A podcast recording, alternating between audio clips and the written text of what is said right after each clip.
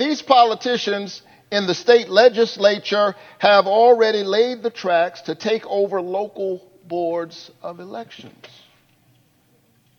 for almost any frivolous reason to undermine the voices of local voters and local election administrators, control the count, muddy the waters, question or determine the outcome. Correct. That is the whole point, Senator Reverend Dr. Warnock. Well, I don't know why I came here tonight. That's why I came. I got the feeling that something ain't right. No, it ain't. I'm so scared in case I fall off my chair. And I'm wondering how I'll get down the stairs. Clowns to the left of me, jokers to the right. Here I am, stuck in the middle with you. Here I am. From Pacifica Radio in Los Angeles, this is the BradCast that's heard on KPFK 90.7 FM in LA. Also in California in Red Bluff and Redding on KFOI, Round Mountains KKRN, and Eureka's KGOE. Up in Oregon on the Central Coast on KYAQ, Cottage Grove's KSO, Eugene's KEPW. In Lancaster, Pennsylvania on WLRI, Maui, Hawaii's KAKU, Columbus, Ohio's WGRN, Palenville, New York's WLPP, Rochester, New York's WRFZ, down in New Orleans on WHIV, out in Gallup, New Mexico on KNIZ, Concord, New Hampshire's WNHN, Fayetteville, Arkansas's KPSQ, in Seattle on KODX. Janesville, Wisconsin's WADR, and Minneapolis, St. Paul's AM 950 KTNF. We also stream coast to coast and around the globe every day for you for your listening convenience on the internets on the Progressive Voices channel, Netroots Radio, Radio for Humans, FYI Nation, NicoleSandler.com, Radio Free Brooklyn, Workforce Rising, No Lies Radio, Verdant Square Radio, Detour Talk, and all of your favorite podcast sites. Blanketing Planet Earth five days a week. I'm Brad Friedman, your friendly investigative blogger, journalist, troublemaker, muckraker, and all around swell fellow, says me from BradBlog.com. Thank you very much for joining us today. I am. Um, I am not generally a fan of Reuters. Uh, I don't know about you, Desi Doyen. Are you a Um, fan of Reuters? Yeah, actually, well, I should say they do a very, very good job on climate and environment coverage. Really? Yep. But other than that, mm, Okay, well, no, good to know. I didn't know they were good on climate. And I, in recent weeks, uh, I, I have to note, even though I'm not generally a fan, they have been doing an extraordinarily good job of reporting on the ongoing assault on democracy itself. On attacks on election officials stemming from Donald Trump's attempt to steal the 2020 election by blatantly lying about it and citing certain election officials by name who were subsequently then targeted, sometimes along with their family members, with threats of violence and death by his supporters, and on the effects of new laws that are being adopted in GOP controlled states around the nation, all as fallout from the lies that Donald Trump told in his effort to steal last year's presidential election. Last week, Reuters' James Oliphant and Nathan Layne took a detailed look at the effects that Trump's attempted election theft last year is now having on local officials in a state that we have covered in great detail on this program, Georgia, where longtime local election officials, specifically Democratic election officials, specifically black Democratic election officials, are now being purged across the state at an alarming rate from their jobs on county election boards. We'll be joined momentarily by one of those longtime, incredibly well respected election officials who has now been purged from her role after uh, more than a decade in the wake of this assault on democracy itself by Republicans in the Peach State. But I want to share some of Oliphant and Layne's coverage at Reuters first to give you a sense of what is going on because I do not think it is getting out uh, via the national corporate media, at least not to the extent that it should.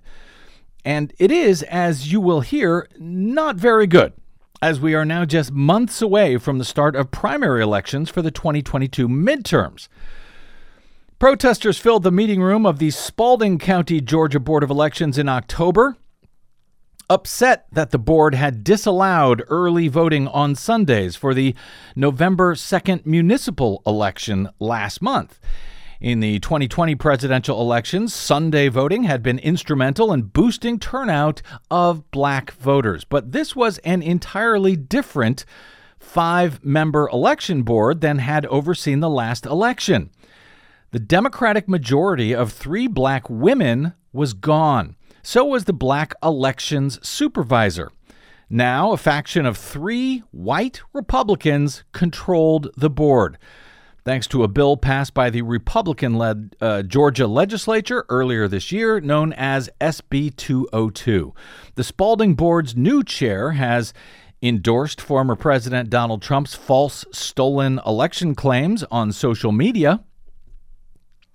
The panel in Spalding, a rural patch south of Atlanta, is one of six county boards that Republicans have quietly reorganized which is a very nice way to put it, in recent months through a different but similar and actually long standing, as I understand it, county specific state legislation. All told, the changes expanded the party's power over choosing members of local election boards ahead of the crucial midterm elections uh, congressional elections in November of 2022 in a state that Joe Biden won by about 12,000 votes last year, giving Democrats their first presidential victory in the state since, I believe, 1992 followed by the election of two Democratic U.S. senators in a January runoff election, resulting in Democratic control of the U.S. Senate.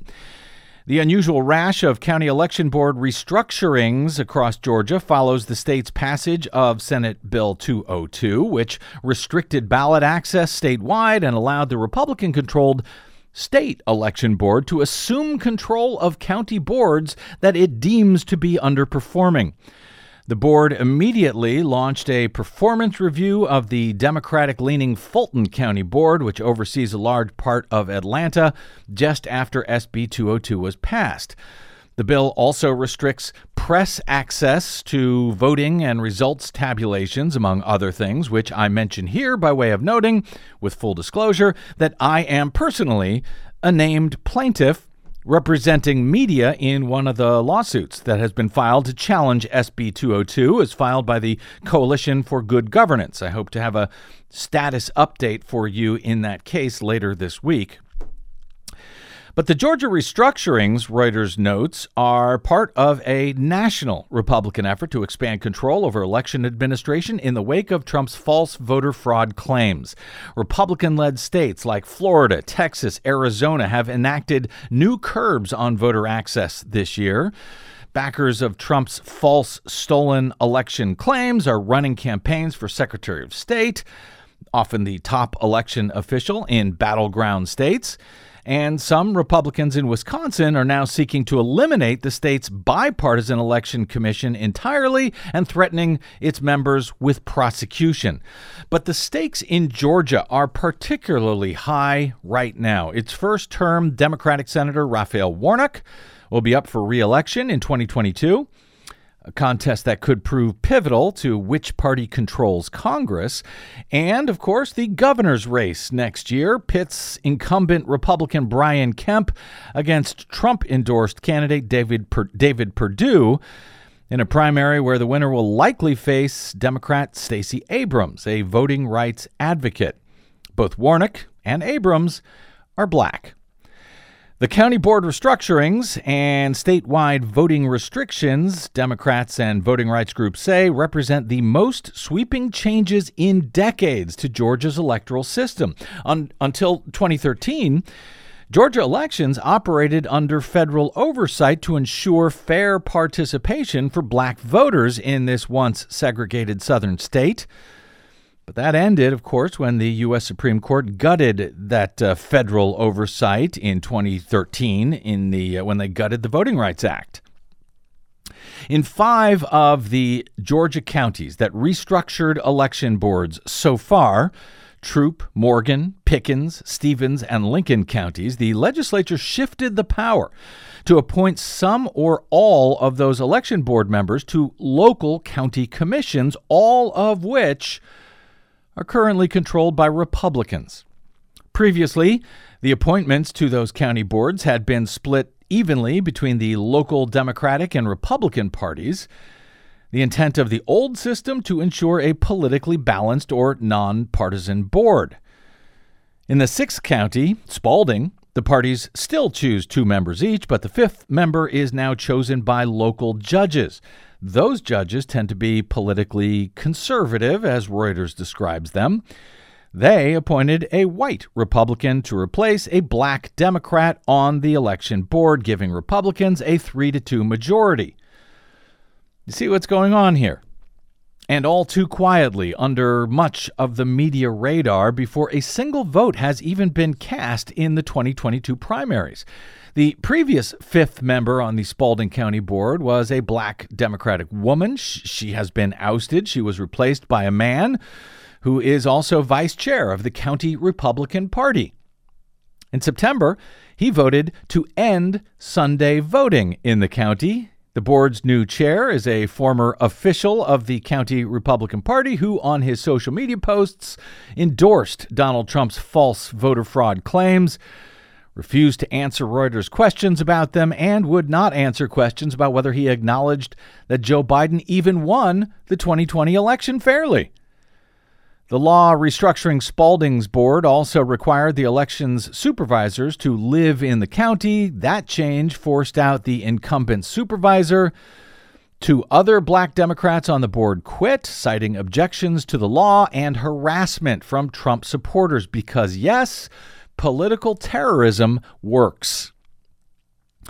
One of the women who quit said that the board's meetings were increasingly attended by Trump supporters crying fraud and said, quote, I have never been afraid in this town, but I am now. In Morgan County, the majority Republican County Commission reconstituted its elections board, ousting two outspoken black Democrats.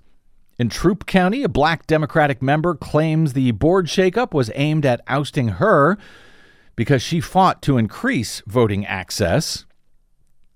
County elections boards in Georgia have broad authority over voter access, such as polling locations and early voting procedures. They also have considerable sway over post election provisional ballot tallies and audits and recounts. Reconstituted boards in two of the six counties have already moved to restrict voting access. In addition to Spalding's termination of Sunday voting, Lincoln County has proposed consolidating its seven precincts into one single voting center, which would discourage voting by people traveling from remote areas. In Lincoln County, the new law removes appointments by political parties and gives the Republican led county commission discretion to appoint the board's three member majority. And this is not just in Democratic leaning counties. Trump won Spalding County with 60% of the vote in 2020, but his margin of victory declined by four percentage points from 2016 as turnout among black voters jumped 20% in a county where the population is 35% black. In western Georgia's Troup County, the Republican controlled county commission now appoints all election board members, a power that was previously shared by three cities and the two political parties. One of the two black female members who will leave the board at the end of 2021 has served since 2013 and says that the restructuring was aimed at unseating her because she fought to increase voter access. Her efforts included advocating for the first voting location in a predominantly black church in the county, which she says has had multiple precincts in predominantly white churches for many years. In Morgan County, Two black Democrats on the board, Helen Butler and Avery Jackson, were removed after the new law eliminated political party appointments and handed appointment power to the Republican dominated county commission. Butler and Jackson sought reappointments, but they were denied for some reason. But while you can deny Helen Butler a seat on the Morgan County Board of Elections, You cannot deny her indefatigable and I believe you will find infectious optimism in her continuing fight for democracy, for voting rights for all. Yes, even in Georgia. Even with these extraordinary authoritarian Republican assaults now underway. The great democracy activist, just named a goddess of democracy, by the way, in Glamour magazine's Women of the Year issue, Helen Butler joins us next in the BradCast, and trust me, you don't want to miss her. That's straight ahead. I'm Brad Friedman. Don't touch that dial.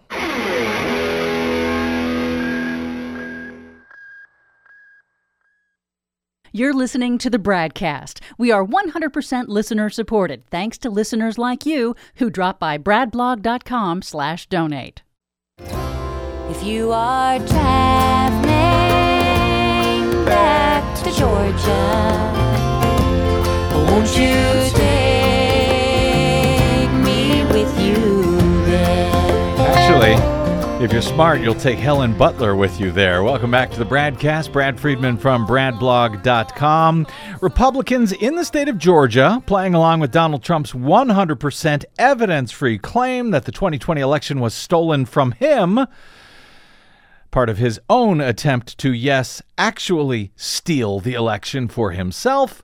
Uh, Republicans have been purging county elections boards uh, uh, board officials across the state, purging black Democratic officials specifically, using both the recently passed SB 202 bill to do it which is being challenged in eight different lawsuits right now, including one in which I am a named plaintiff representing journalists, and another state law that can be used to restructure county election boards.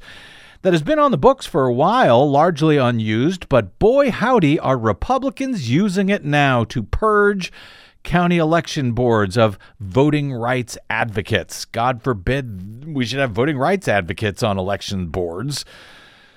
As Reuters recently reported, in at least half a dozen uh, Georgia counties that restructured election boards so far, the state legislature shifted the power to appoint some or all election board members to local county commissions, all of which are currently controlled by Republicans. Previously, the appointments had been split evenly between the local Democratic and Republican parties but no longer. In Morgan County, for example, two black Democrats on the board, Helen Butler and Avery Jackson, were removed after state officials allowed elimination of political party appointments to the County Board of Elections and handed appointment power to the Republican dominated County Commission. Butler and Jackson sought reappointments, but were both denied. Helen Butler has long advocated for voting rights and social justice. She testified before a special U.S. Senate subcommittee in July about the new barriers that are being put in place to get the to get to the ballot box in Georgia under the new GOP assault on voting rights in the state. It definitely will make it more difficult. Uh, barriers, hurdles that they will have to uh, get across to even exercise their right to vote. It will take away the ability of people to have more polling locations, drop boxes inside the hours that they'll be able Right, to vote. Limiting the hours. The mm-hmm. farmer, the farmers, you have people that do farming. They work late hours. They won't be able to get there by five o'clock. If they do, they lose revenue. So those are the kinds of things that will happen as a result of these barriers that are put in place. They may be able to get over the hurdles, but my God, what kind of barriers will they have to do to get there Good question. Uh, we spoke with Helen Butler back in July on this program, just after her Senate testimony, when she knew that she was being pushed out of the role that she had on the Morgan County Board of Elections and Registration since 2010. But before some of the subsequent power grabs at a number of other counties in the state, Helen Butler still serves as the executive director of the Georgia Coalition for the People's Agenda. Back in 2013, she was appointed to serve on the U.S. Commission on Civil Rights as a member of the Georgia Advisory Committee. In March of 2021, she was presented with the Love Award from the Voter Empowerment Collaborative, named after the 40 year old civil rights group's late great legendary founder, Reverend Albert E. Love, affectionately known as Mr. Vote after decade uh, after dedicating his life to registering, educating, and mobilizing voters. Helen Butler was also this year named as a Defender of the Dream awardee at the AFL-CIO Dr. Martin Luther King Jr. Civil and Human Rights Conference. And of course, for all of that work over so many years on behalf of civil rights and voting rights, she was ousted from her role as a member of Morgan County, Georgia's Board of Elections, where she served as a champion for all voters for more than a decade. Helen Butler joins us again today. Ms. Butler, we are honored to have you back on the BradCast. Oh, Brad, thank you so much. I am happy to be with you today. Hopefully, we we would be back together talking about something positive, but we're talking about Georgia and Georgia is always the model for bad stuff. What It- can I say? It really is. On the other hand, provides a whole lot of content for the BradCast these days. So there's that, I guess. We never stop talking about Georgia. Uh, Helen, you heard my detailed introduction there, uh, largely pulling a lot of material from what I think is very good coverage from Reuters' uh, James Oliphant and uh, Nathan Layne. Uh, do they or did I adequately describe? Uh, this chilling moment of what is now going on in Georgia, where there seems to be an unmistakable pattern of Democrats, largely black Democrats, and even more specifically, black Democratic women being purged from county election boards across the state. Uh, Is that a, an accurately painted picture of what's going on right now? Well, Brad, yes, it is very accurate in terms of what is happening in Georgia. Uh, when SB 202, right after we could couldn't even celebrate our victory, uh, you know, uh, with the two election of two U.S. senators, we had the insurrection. Then the next thing we had to contend with was our legislature that put in place that SB 202, and it was the beginning of the model for takeover. As I said, I think when I was with you before, the takeover process was the most egregious clause in that bill. Yeah.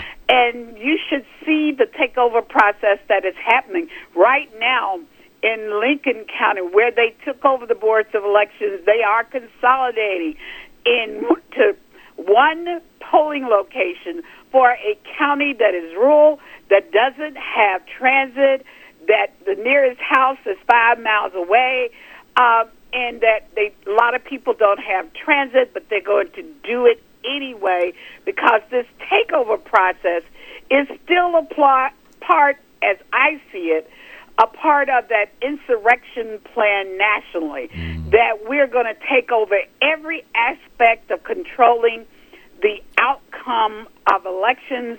So if I don't like the results, I can put in the results that I want to have. Hall County, right now, there's uh, they're trying to reconstitute that board of election, and they just had a contentious meeting about that. Again, that's where one county where you have a lot of uh, Latinx community there. So what you have is where people of color are the majority. There are people trying to r- take control and so that they can control everything. Gwinnett is the most diverse county in Georgia. They tried to take over control of the boards of education. They're not stopping with just hmm. elections. They're trying to take over control of all aspects of government. Education departments are the m- largest generators of revenue in counties. So if they get to control that, they control all money. They get to control what our children learn, what they get, where schools are located. So again, it's a total takeover process that they're going out, and elections, especially because they are going after not only local, uh, but the big, big counties. They are going after uh, people like Fulton County that is now under review and is uh, you know, depending on the outcome of that review, whether they do the takeover of that. Uh, so those are the problems that we're facing in Georgia. And while we can organize and organize, but it makes it difficult to be organizing on all fronts to try to get uh, uh, make sure they don't take total control. They just finished redistricting. Take that into consideration. They uh, drew all districts to take a large portion. They're packing black and people of color, either packing us in districts or cracking us and diluting our voting strength. Uh, so we're waiting on Governor Kemp uh, to sign that legislation. He hasn't done it, so my uh, take on that is he will wait for the 40 day period and it will automatically go into effect because a couple of, like Mar- Marjorie Taylor Greene, they actually stacked hers with more uh, Democratic leaning people. So uh, she's kind of upset with him, and so is another senator. And I guess he's just going to chicken out and wait till uh, the 40 day happens. But the idea is that they are stacking control of all levels of government. and all of which uh, seems to me, when I hear it and I as I hear you explain it, Helen Butler uh, underscores the importance of elections and somehow y- being able to use these elections to undo all of the damage that they are doing to elections and school boards and everything else. How how large of a role specifically do county board, uh, uh, county elections boards in Georgia have in ensuring, or I guess in equal measure blocking voting rights from county to county. In other words, how much access is determined at the county level versus the state level uh, in Georgia? Well, the county levels are for are the ones that uh, where the rubber meets the road. They do all of the voter registration, making sure people are registered to vote. Uh, they get to determine uh, with their redistricting process how the maps are drawn, how people are put into those uh, maps for the purpose of voting. Uh, so they also control who gets an absentee ballot, uh, whether it gets counted or it is rejected. If there are provisional ballots, they get to determine who in, uh, is counted, uh, which ones are counted, which ones are rejected. They get to certify the results. They get to count the ele- all of the votes that are cast, and they get to certify where who gets to win each race. Uh, so they are very critical to it, and if you stack it so those people can conform to a lie versus the truth, then you don't get true democracy. You get I don't know what you get.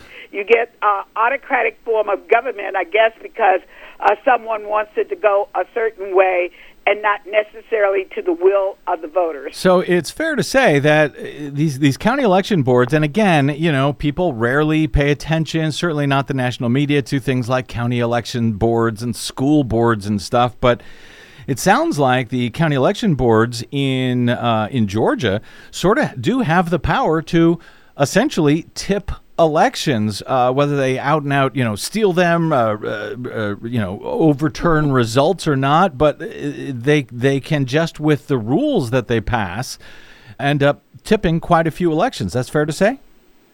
That is so true. They can control the outcome of all elections. Uh, I mean, you have election supervisors who are trusted with the ballots when they come in. Uh, they get to store them, they get to count them. Uh, so they are in control of the votes. So th- the election boards are there uh, for that purpose. And if you have people that control that process that don't have integrity, uh, like the boards now have, and you have people that go along with the lie, like the the guy in Spalding is very biased, and he's already said, you know, like even we have a senator that's running saying if he had been the Secretary of State, he wouldn't um, have certified the election. So if you put the mechanism in place to make it happen that way, you can get it that way. And- so elections are truly very critical to this process. And they do seem to be putting those mechanisms in place, exactly what you're warning about, Helen Butler. And now, in, in discussing some of these matters with uh, Marilyn Marks, who heads the Coalition for Good Governance, she's uh, one of the uh, about eight groups now who have filed a lawsuit against the SB 202 law, along with the uh, Department of Justice you know, as as the suits spell out, it, uh, the law makes it harder for certain groups to vote, makes it more difficult for media to report on state elections, and allows election officials to be removed and replaced largely at the whim of the state legislature, allowing election results themselves then to be overturned. Now, I was speaking with Marilyn. She pointed out to me that many of the purges, or much of the purge that is going on on, on county levels, is not actually even due to SB 202, but to a much older law that was rarely used, rarely invoked, uh, allowing counties to restructure their local elections uh, elections boards. But now, all of a sudden, this provision, which is rarely used, if at all, is all of a sudden being used to over to, to, to all over the state to to do exactly that to you know change the makeup of these county election boards for some reason. First, do I understand that correctly? Are there sort of two different mechanisms at work here? One is SB 202, and the other is this older uh, law that has been in place for a while. That's correct. It's called local legislation. Uh-huh. Uh, so a delegation from a p- particular, uh, a Georgia legislative delegation Mm-hmm. can make a recommendation for a change, introduce legislation to change the composition of the Board of Election. And they can do it, I mean, just because Yeah. uh, they want to do it. And usually when local legislation is introduced, it passes automatically because everyone in the legislature would say, well, it's local, it deals with his county, so I don't have to worry about it. And so it passes without any um, objections from the total body because it's a local bill that gets placed. In addition to SB 202, which gives them the ability to take over four county boards of election at one time. The SB 202 limits it to four, but local legislation in this next legislative session, uh, they can in- introduce as many bills like that as they want. And that's uh, and and so there's sort of two mechanisms. One where, if I understand it correctly, where the county sort of decides uh, they want to do this, and these are often uh, you know Republican leading counties where they essentially reach up to the state and say, "Hey, we'd like to make this change," and the state legislature says that's just fine. And then there's SB 202, which gives the state legislature itself and the uh, Secretary of State sort of the uh, power to reach down into the counties and make changes from above. So, Correct. if this uh, ability to push Democrats out with this other, this local legislation, as it's known, this uh, other state measure, if that has been in place for years, it has already existed. As I understand, it was rarely used. Why, in your opinion, is it only now that uh, you believe that that law and SB 202 is suddenly being invoked to remove certain election officials uh, all over the state? if you want to change the outcome, as, the uh, former president said, he needed 11,000 votes. You can do that by restructuring the boards that would go along with the the lie. And as Secretary Raffensperger said, have to give him credit, there was no fraud in Georgia's elections. Um, we had an audit, we had two audits, a recount, we had the GBI that certified signature matches were good. There was no fraud. There was nobody voting for dead persons. Uh, there were no uh, young people voting as was alleged uh, to try to get uh, the outcome changed again. But the way that they couldn't get it done back then by having the Secretary of State that would go along with the process, uh, they decided, well, we'll start from where really the rubber meets the road. We'll start at the local control part where we can put uh, in place people on those boards of elections.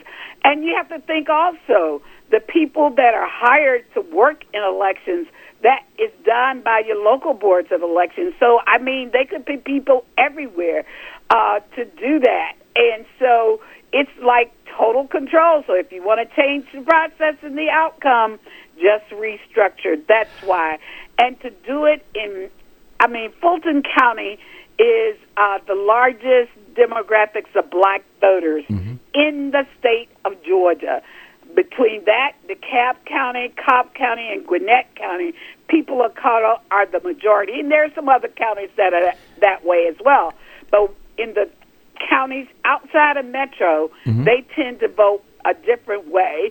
So you change the means for you to have control so the majority is held with the minority people. And because Fulton, I guess, is so diverse, that would be an example of a county that would not want to use reach up to the state legislature to use local legislation. That would be where SB 202 would come in, allowing the state legislature to reach down into Fulton and make the changes from above. So, with, Right. with that said, you know, how important is it that, you know, the suits currently being brought against SB 202 be successful? Obviously, that's it would be important for it to be struck down for a, a county like Fulton, which is huge. But, you know, if if it is struck down in some manner, uh, and all of the challenges are currently, by the way, being heard by a Trump appointed federal judge, though one who actually appears to be pretty good so far. But even if that SB 202 is struck down, I- I'm concerned because it sounds like many of the uh, problems of purged Democratic county officials would still be intact under this other law, even if the challenges to SB 202 were fully successful. You guys still have some problems on your hand, it would seem to me. Yes, we would still have problems, but if we get the John Lewis Voting Rights Advancement Act passed and the Freedom to Vote Act that would put in place federal standards that would be required, you can mitigate those changes. Those changes would not necessarily have to go into effect, especially depends on how they write the law and have to have pre-clearance. It would definitely help us. That's why we've been pushing Congress and now we're pushing the president. You've got to pass the John Lewis Voting Rights Act that has the pre-clearance process as well as the freedom to vote with the standards that would require a lot of things to be done before these can be implemented. And that is our saving grace. And I know you have been, uh, you testified uh, on the Hill over the summer, on my birthday, by the way. So thank you for that birthday gift. Well, happy birthday. Thank you.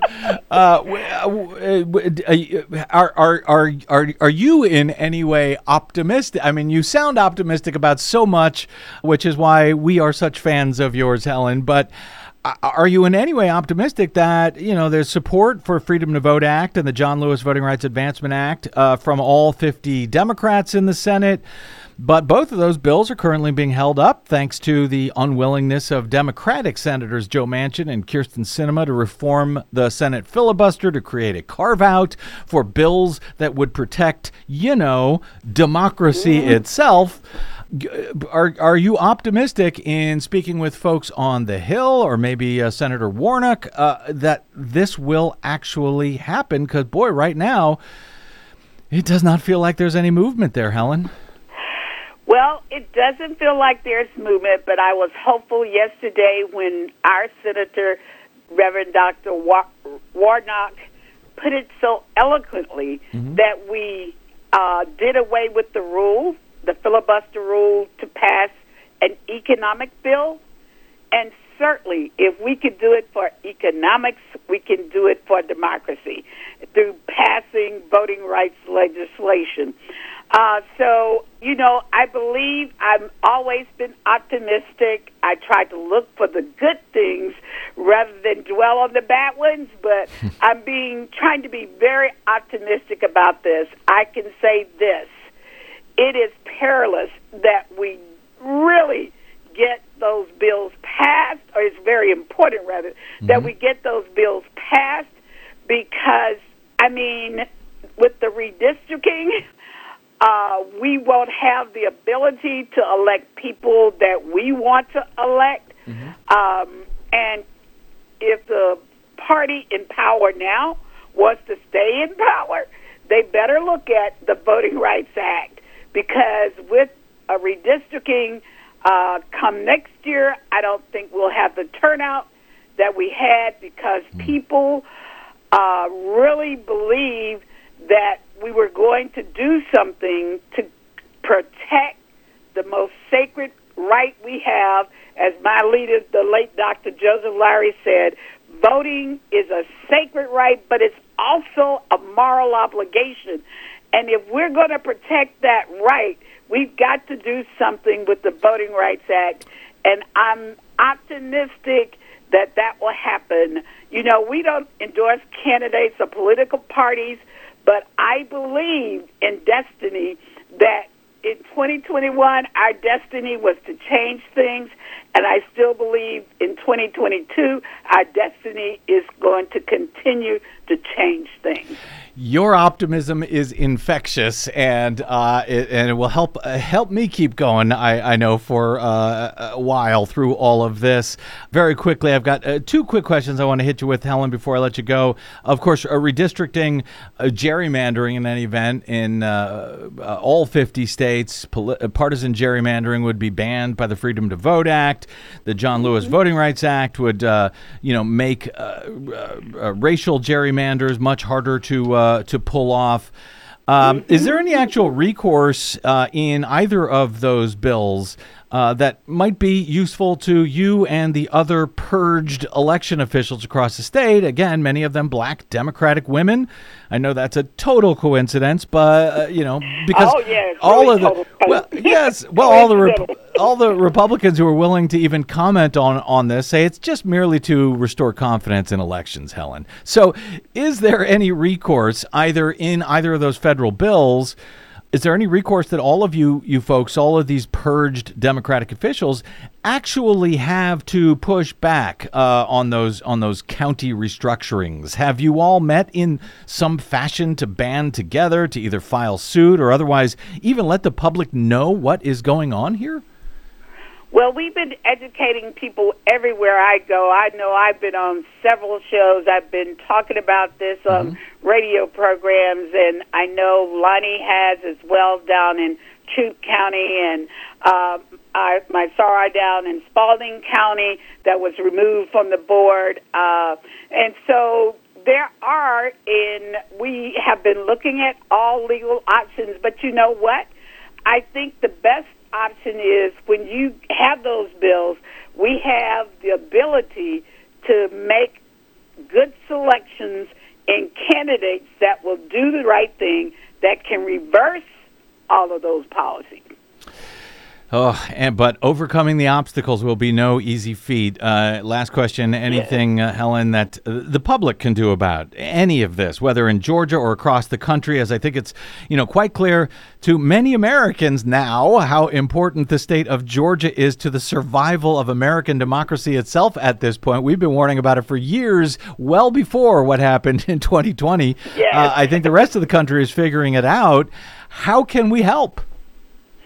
Well, you can help by participating on a local level. Every state is trying to copy Georgia.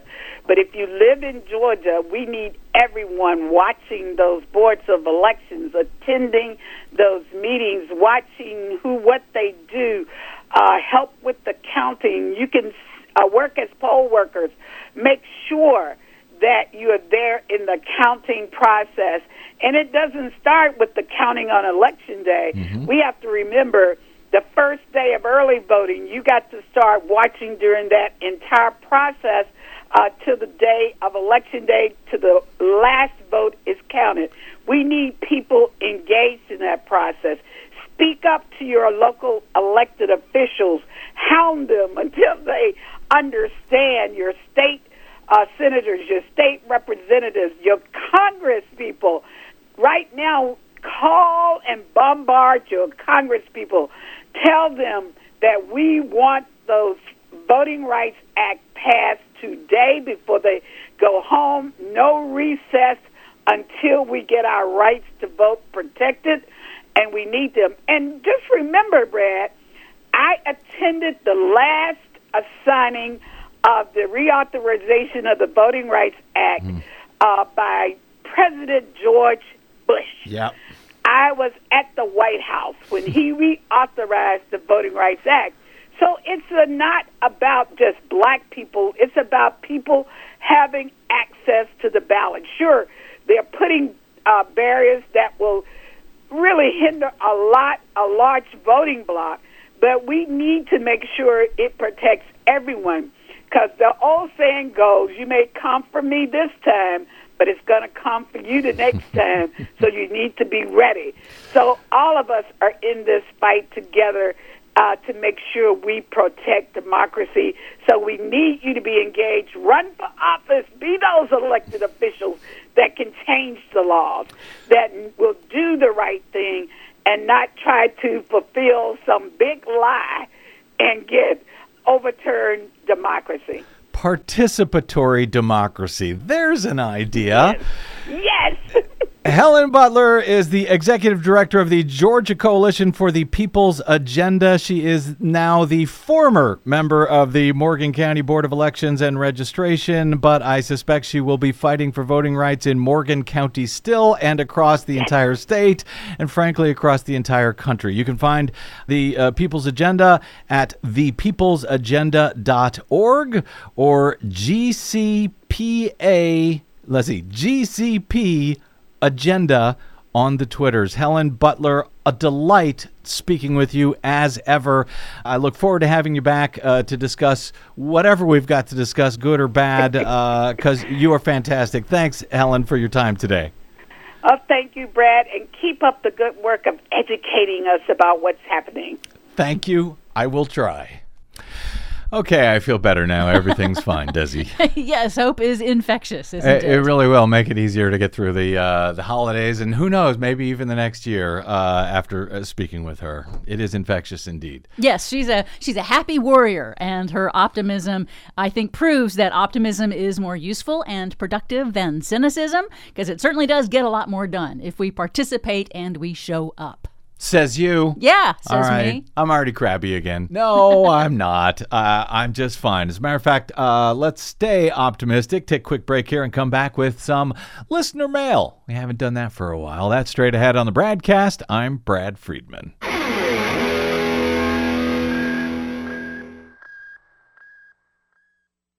Hey, this is Brad. Our nightmare election may be over, but new ones are on the way. Here at the BradCast and BradBlog.com, we fight for election integrity all year around, like no other media outlet in the nation.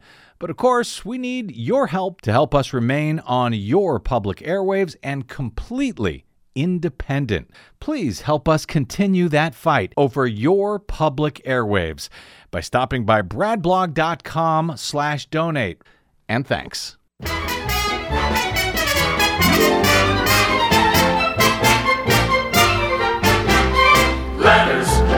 We get letters. We get stacks and stacks of letters. See, told you I was going to stay optimistic and feeling good. Uh, welcome back to the BradCast. Brad Friedman from bradblog.com with some letters, some listener mail, email from Pat A to bradcast at bradblog.com. Subject 12 9 2021 broadcast. And I believe this is on the uh, new unionization vote that has been now set by the National Labor Relations Board for workers at the Amazon facility yes. in Bessemer, Alabama, where the company, you'll recall, cheated, according to the NLRB, in the first unionization vote in early 2021. And on my interview with labor historian Dr. Nelson Lichtenstein about it all, as uh, workers around the country are now finally beginning to stand up for themselves for better pay and working conditions uh, with this tight post pandemic labor market. Uh, including unions striking for better pay and benefits and non union shops at places like Amazon and Starbucks, where they just had a successful, they successfully unionized the first domestic Starbucks in the country. They stepped up uh, to unionize there for the first time. Anyway, Pat A writes A couple of hours before hearing the broadcast segment on the state of unemployment and the trend for employees to take a more active role in determining their fate through unionization, I had stopped at a local restaurant to pick up lunch for myself and an older than me friend. While waiting for the order at the just opened, otherwise empty restaurant, the younger than me woman was uh, working there, referred to herself as, quote, just a waitress while I waited for the order. I told her she was not just anything, that hers was a very important job, that admittedly most people don't give enough credit or respect to the people doing it. I told her I had been a waitress myself many years ago and I know what a hard job it can be. Pat A says, I have no idea if I brightened her day, but it was nice to see her even smile after we talked. I was never a big union supporter during my working years, but I'm seeing more and more evidence that in today's job market, I'm very wrong if I continue that train of thought. We need to show everyone, particularly those doing jobs we are unwilling or unable to do ourselves, the respect that they deserve. Good for you, Pat. Yeah. Thank you, Pat. Excellent uh, note. Excellent thought. Here's some email to bradcast at bradblog.com from Steve P. on my conversation with Jon Schwarz recently on the lousy job that the corporate media are doing in misreporting on the. Actually, they're doing a great job in misreporting uh, on the uh, a surprisingly robust post pandemic economy under Joe Biden from Steve P. Subject line, Oh my. Brad, I previously commented on the program with Jon Schwarz and have read his article since then. I really enjoyed it and I was so inspired that I decided to get the recommended book that he recommends in his article uh, called Secrets of the Temple. Uh, which I think is about the uh, the the history of the Fed. Uh, and uh, Steve says, "Well, it has arrived, and I was not expecting this mammoth beast of 700 plus pages." The only books I've read this big were written by Tom Clancy. He, he writes, I'm going to give it a shot, but it should come with a degree of some type upon completion. Love listening to your podcast to and from work. Happy holidays and stay safe. Steve P. Thank you, Steve P. As a matter of fact, I shared that note with uh, Jon Schwarz, who found it hilarious. I'm sure he did. Uh, Because he went all the way through that thing. yeah, apparently he did, and he said uh, he said actually tell him there's a shorter version uh, that he could have gotten that's a little bit older, but it's still uh, you know just as timely. Which Steve then uh, I told Steve about, and he ordered it, and he said this one's 400 pages. But he's going to try to get through that one as well. I guess we know what he'll be doing over the uh, over the holidays. And by the way, yeah, Jon Schwarz thought that was very funny, uh, which is a good compliment because Jon Schwarz used to write for Saturday Night Live. Oh, really? Yeah. I did not know yes, that. Yes, he did. Wow. Uh, before becoming a, uh very serious journalist over at The Intercept. Uh, from Vicky on uh, related coverage of the media's misreporting on the economy, for example, describing the more than 200,000 jobs, new jobs that were added last month as a disappointment under Joe Biden, but reporting on nearly identical numbers as astounding new jobs numbers when they occurred during the Trump administration. Subject from Vicky. Uh, subject bad numbers.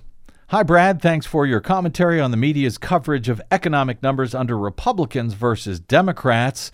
I've long thought the media favors Republicans. Back in the late 90s and early 2000s, I listened to NPR all day. I was an artisan cheesemaker and spent 16 hours a day in the plant and used to scream at the radio because they were so biased when it came to job and economy numbers under Democratic administrations.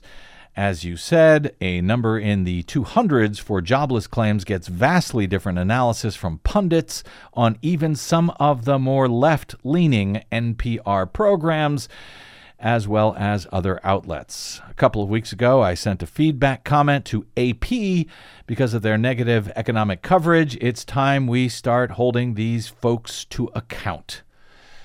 Yes, please, Vicky. I, I think I've uh, mentioned a word or two along those lines uh, in recent years. Yep. Good on Vicky being very observant. Uh, correct. And uh, yeah, and by the way, uh, you know, for all the, as I had pointed out, for all the people who were saying, oh, it's disappointing, I think it was November numbers, 210,000 jobs, that was somehow a disappointment, completely ignoring the fact that month after month, in every single month over the past year, for some reason, and this did not used to happen, but the Bureau of Labor uh, uh, uh, Statistics has uh, revised their new jobs numbers for previous months, sometimes as much as doubling it or more than doubling it. So the fact that they're not underscoring that point at NPR of all places, well, yes, please hold some feet uh, to the fire. And finally, from JM in California, subject language matters. Dear Brad, time to use the word conspiracy in all caps. Thank you for your courageous coverage, JM in California. Now, uh, in fact, I don't actually know for certain which show JM's note is actually about, but frankly, does it matter at this point? I don't know. Uh, there you go. It could have been any of those shows that we've done in trying to cover this this coordinated plot by Republicans and the Trump administration and uh, Republican officials all over the country. This plot to steal the 2020 election. Yeah, that would be a conspiracy. Oh, yeah, just pick a show. Pick a show at this point. For the record, uh, the note came from uh, JM uh, just after our previous show and my interview uh, with Free Speech for People's legal director, Ron Fein, on the group's federal lawsuit just filed against the Federal Elections Commission for their failure to take any action at all in response to the administrative uh, complaint that the group had filed, that the Free Speech for People had filed about coordination in campaign spending in the 2016 presidential campaign between Trump's 2016 campaign and Russia at the time. I don't actually know if that's what uh, JM's note refers to or not, but I don't think it matters. We report, you decide. well, JM is absolutely right that language matters, and it matters how the media re- presents this information to the public. So it's not it's not trying to overturn the election. It was a conspiracy to steal the 2020 election. And no, it's not just oh these terrible economic numbers. It's a Biden boom. there you go. You heard it here first? Maybe? I don't know. You can drop me email if you like. I am bradcast at bradblog.com, but we got to get out. My thanks to our producer, Desi Doyen, to my guest today, Helen Butler of the peoplesagenda.org, and to all of you for spending a portion of your day or night with us. If you missed any portion of today's program, you can download it anytime for free at bradblog.com, along with all of those other shows I just mentioned uh, in relation to the uh, listener mail. That's always free at bradblog.com, though bradblog.com and the BradCast are all thanks only to listeners like you who stop by bradblog.com slash donate to help us stay on your public airwaves. Thanks in advance uh, for keeping us in mind as the year ends. Bradblog.com slash donate. That's it. You'll find me on the Facebooks and the Twitters at the Brad Blog. I will see you there until we see you here, hopefully next time. I'm Brad Friedman. Good luck, world.